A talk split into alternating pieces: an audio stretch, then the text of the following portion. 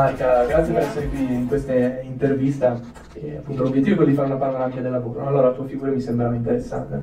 E poi ho letto sul tuo profilo LinkedIn che sei laureato in psicologia del lavoro, giusto? Sì, qua a Torino. Cosa significa esattamente psicologia del lavoro? Perché non, non è così intuitivo subito da pensare. Ok, lo psicologo del lavoro è chi si occupa Mhm. di eh, tutte le dinamiche che si possono verificare all'interno di, di un ambiente di, di lavoro. Ok. Quindi ehm, problemi correlati al lavoro, come può Mhm. essere il burnout, eh, il Mhm. mobbing, Ok. eh, addirittura dinamiche di cyberbullismo, stalking. Mm, poi in realtà allo psicologo del lavoro solitamente è affidato appunto il ruolo di HR, quindi che al di là di quelle dinamiche un pochino più cliniche Mhm. eh, si occupa proprio di gestione, eh, selezione, colloqui. Ecco, ok, ok, questa era tutta proprio la figura che mi, mi interessava ad approfondire. no? Un altro dei punti che, che approfondiamo, se noi esattiamo, poi ti dico la mia, ma perché non Mhm. voglio influenzarti, prima voglio sentire il tuo parere.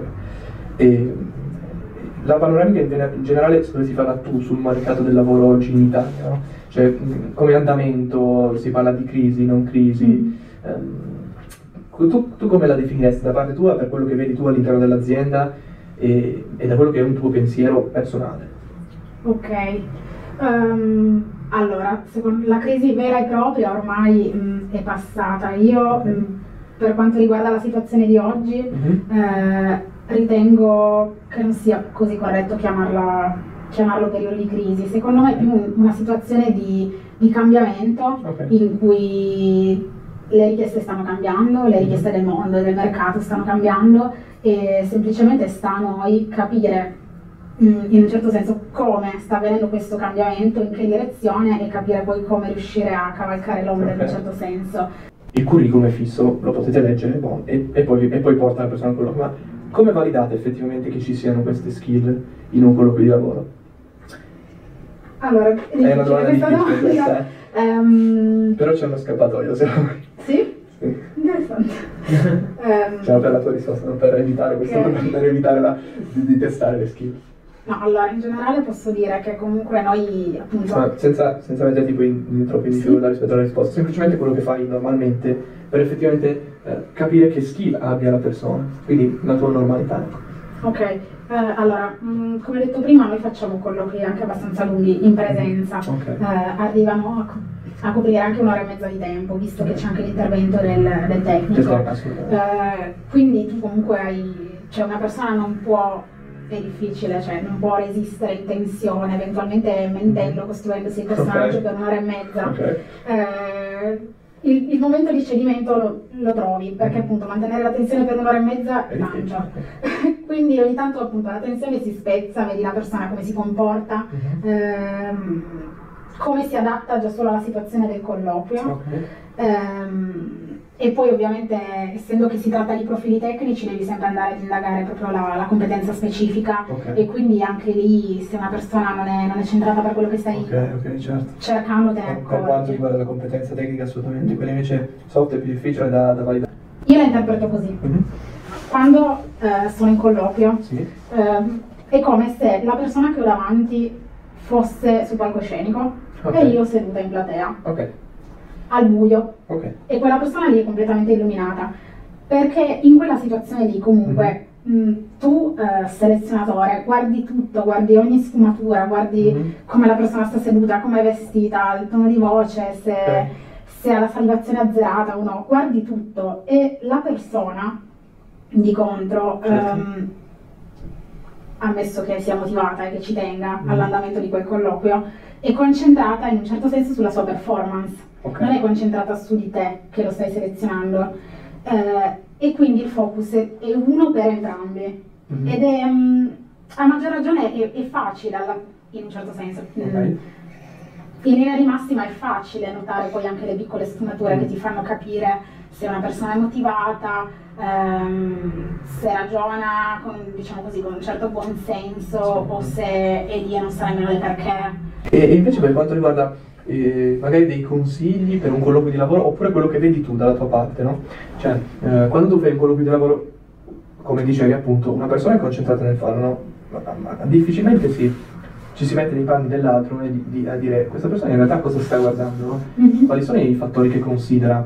Eh, quali sono le dinamiche a cui lui o lei sta pensando in relazione al colloquio che mi sta facendo, no? E cosa puoi dirci secondo dal, vedendo un colloquio dalla parte opposta? Cioè quali sono magari le tue, prima di entrare al colloquio hai delle cer- dei certi obiettivi o magari dei, dei certi pensieri come io li ho se faccio il colloquio per essere assunto, no? E quali sono quelle dinamiche durante il colloquio? Eh, se si può fare, hai già detto, hai già detto diverse Ok. cose, Eh, se c'è qualcosa magari in particolare da sottolineare. Allora, un punto di partenza potrebbe essere il curriculum, nel senso che Ok. un curriculum per il selezionatore è una traccia da cui partire per fare delle determinate domande a chi, a chi è in colloquio. Mhm. Quindi ehm, deve essere comunque veritiero, nel Ok. senso che sembra banale dirlo, Ah, però lo dico ok. perché ci è capitato. Ti è capitato? Ehm, Ma un evento in particolare che magari si può dire?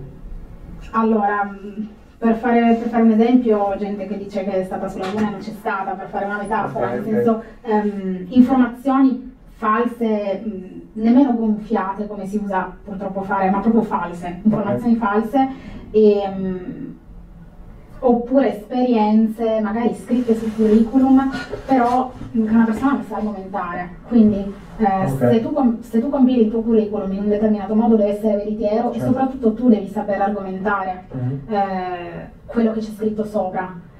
Non è possibile la scena già successa. Ok. eh, tu sul curriculum hai scritto questo, mi racconti meglio, non mi ricordo. Non Ok. puoi non ricordarti cosa hai fatto. È difficile, almeno due parole. Esatto. Sono esperienze Che tendenzialmente quindi non ha fatto quell'esperienza. Oppure l'ha gonfiata tantissimo, magari era proprio molto piccola. Eh. Può essere. Ok.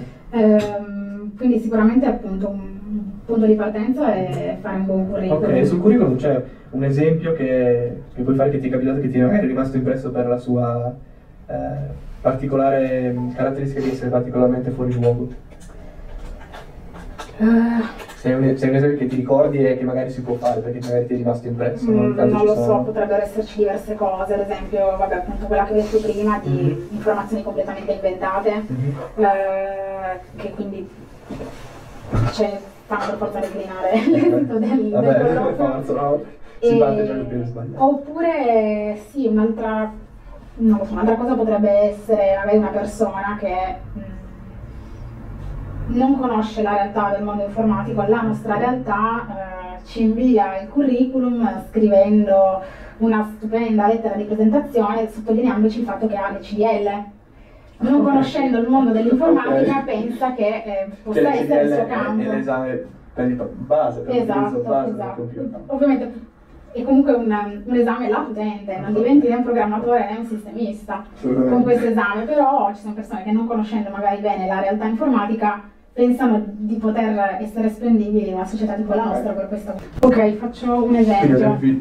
Ok, a volte ci capitano dei, dei curriculum di persone che magari hanno iniziato l'università Ok. e non l'hanno completata. Quindi Ok. magari eh, scrivono, non so, Politecnico di Torino, Ingegneria Ok. Informatica, eh, sostenuti tutti gli esami, magari ti mettono il- tutti i titoli e i voti degli esami sostenuti e ovviamente eh, scrivono anche che non hanno, non hanno conseguito il titolo per, per, per esempio congelamento carriera.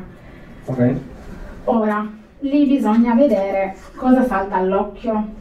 Mm, In prima battuta salta all'occhio che il percorso non è, non è stato completato. certo. Poi però magari se vedi che la persona comunque ha sostenuto, per esempio, tutti gli esami, dopodiché ha fatto dei corsi o comunque ha iniziato subito a lavorare eh, sul- su quel binario, sullo stesso binario del, del percorso di Ok. studi, comunque trovi una certa coerenza e può Ok. comunque colpirti positivamente. Ok. O come anche le persone che ehm, capita, nell'informatica capita, c'è questa fortuna che ehm, spesso, non sempre, ma spesso anche solo da periti, si riesce a trovare lavoro. Quindi ci capita di, di vedere a colloquio persone che ti dicono ho iniziato l'università ma ho trovato lavoro, perché capita durante gli studi e poi. Sì, ti soddisfa sufficientemente il lavoro per, sufficientemente il lavoro per cui interrompi gli studi e prosegui sul lavoro. Ok. ok. In quel caso comunque visto come positivo, perché vuol dire Certo. che la persona, nonostante non abbia il titolo, magari non abbia il titolo dalla sua parte, riesce comunque ad essere spendibile e competitivo Ok. nel mercato.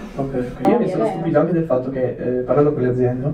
Eh, eh, bo- parecchie aziende investono Mhm. eh, per aumentare l'immagine aziendale nei confronti dei dipendenti o, dei, o dei, dei futuri, di quelli che potrebbero essere i futuri dipendenti, quindi aumentare l'immagine non solo per, per i clienti finali, ma anche per la gente che ci lavora all'interno. no? E, e questa è una cosa che da esterno Mhm. non, non si, non si percepisce solitamente. No? C'è un'azienda che eh, porta degli investimenti, adesso non so se voi fate anche questo, adesso non lo so, ehm, porta degli investimenti per aumentare il valore percepito, l'immagine, il posizionamento del Mm. brand. Ok, no, allora diciamo che ehm, per la realtà che, che è polimatica, Mhm. eh, queste manovre vengono gestite nel piccolo Certo. da me e dalla mia collega delle risorse umane. Ehm, però è un aspetto a cui facciamo molta attenzione perché comunque eh, un dipendente soddisfatto eh, va a cena con gli amici e parla bene della sua azienda, Certo. per dircela in maniera proprio chiara. Un dipendente che non è, non è soddisfatto, che si trova male, eh, magari cambia azienda e nel nuovo luogo di lavoro parla male dell'azienda e E questo è un rischio settore, altissimo, sì. esatto, è un rischio altissimo. Quindi nel piccolo cerchiamo noi di Certo. mantenere degli equilibri positivi. Certo, no, assolutamente, assolutamente. Poi a seconda dell'azienda eh, ci sono esigenze diverse, eh, disponibilità diverse, eh, priorità differenti, quindi ognuno poi eh, appunto, cerca di strutturare la cosa in modo magari differente. E, mm, e quindi questo, mm, ok, abbiamo fatto una panoramica generale sicuramente abbastanza completa. Già che ci sono, faccio un esempio pratico. Eh, una volta abbiamo incontrato una persona a colloquio Ok, che è entrato col sorriso ed è uscito col, sorri- col sorriso, non se lo toglieva e mentre raccontava le sue esperienze eh, continuava a sorridere, gesticolava tantissimo e ci diceva ah, scusate, scusate, ma è che sono troppo entusiasta di quello che faccio. ok, E a me è rimasto impresso Ok. perché comunque nella realtà lavorativa di tutti i giorni Sì. eh, tu vedi che eh, lo stato d'animo delle altre persone è contagioso. Ok. Ehm, o perlomeno a me in alcune situazioni piace farmi contagiare. Mhm. Quindi quando c'è qualcuno che si è svegliato bene, quel giorno è grintoso, entusiasta, è motivato a fare il meglio che può, ok.